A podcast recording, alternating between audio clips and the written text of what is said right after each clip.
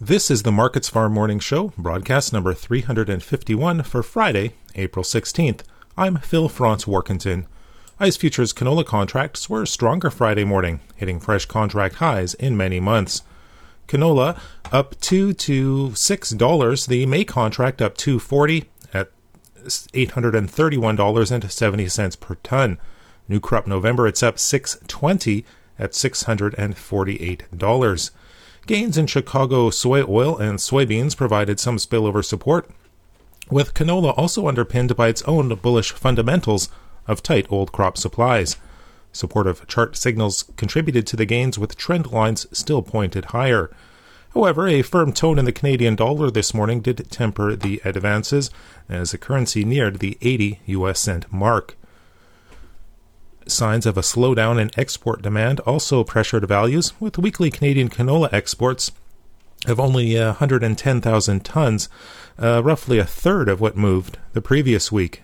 In the U.S., soybeans are higher, while wheat is mixed, and uh, corn also mixed but turning a bit higher there. Soybeans up 12 cents in the May contract at 14.30 per bushel. Soy oil led the soy complex to the upside, with ongoing strength in world vegetable oil markets providing support. Cold temperatures slowing spring seeding in the U.S. also underpinned the soy market. However, monthly U.S. crush data released yesterday did keep a lid on the upside to some extent.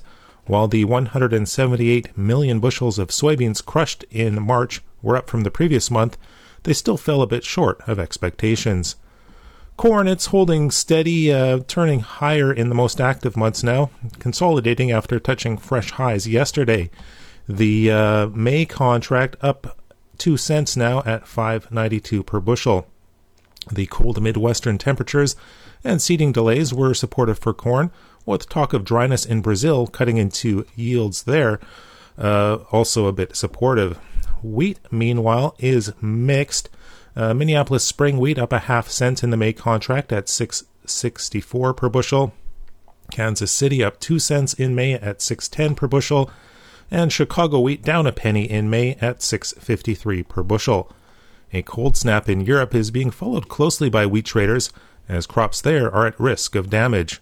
Mounting tensions between Russia and Ukraine have the potential to disrupt wheat movement in that region, and that's also keeping some caution in the market. That's a look at the ICE futures and U.S. markets for Friday, April 16th. In Winnipeg for Markets Farm, I'm Phil Franz Warkentin.